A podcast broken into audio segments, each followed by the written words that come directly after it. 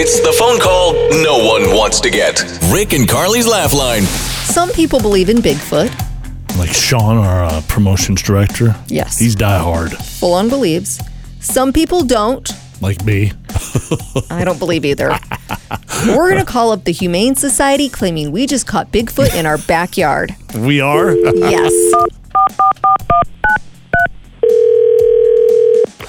Thank you for calling Humane Society. If you know your party's extension, you can dial it now. For our front office, press zero.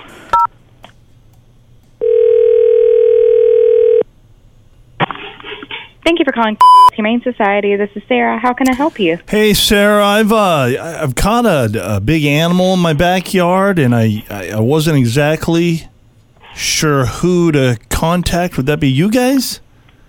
Uh, what kind of big animal? It's like a um, it's like a m- I don't, like a minotaur or like a bigfoot or something. I don't even know what it is. Have you had Okay. something like So- that? Um, no, so you'd need to call animal control and I can give you their number. Would, would you f- feed something like that or talk to it or li- like what? I, I have no idea. I've never dealt with something like this before.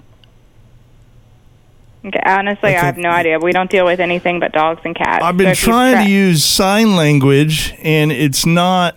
It's like if it, do you think I could sell? Like, would you guys be interested in buying my Sasquatch? No. Oh wait, hang on. He's popping a squat. Are you kidding me? Oh my gosh. There's not a doggy bag on the planet that can handle that. Oh gosh. Wait, wait. He's signing back at me finally. Trying to make out what he's he's saying. You're on Rick and Carly's laugh line? Hello? Are you there? Yes.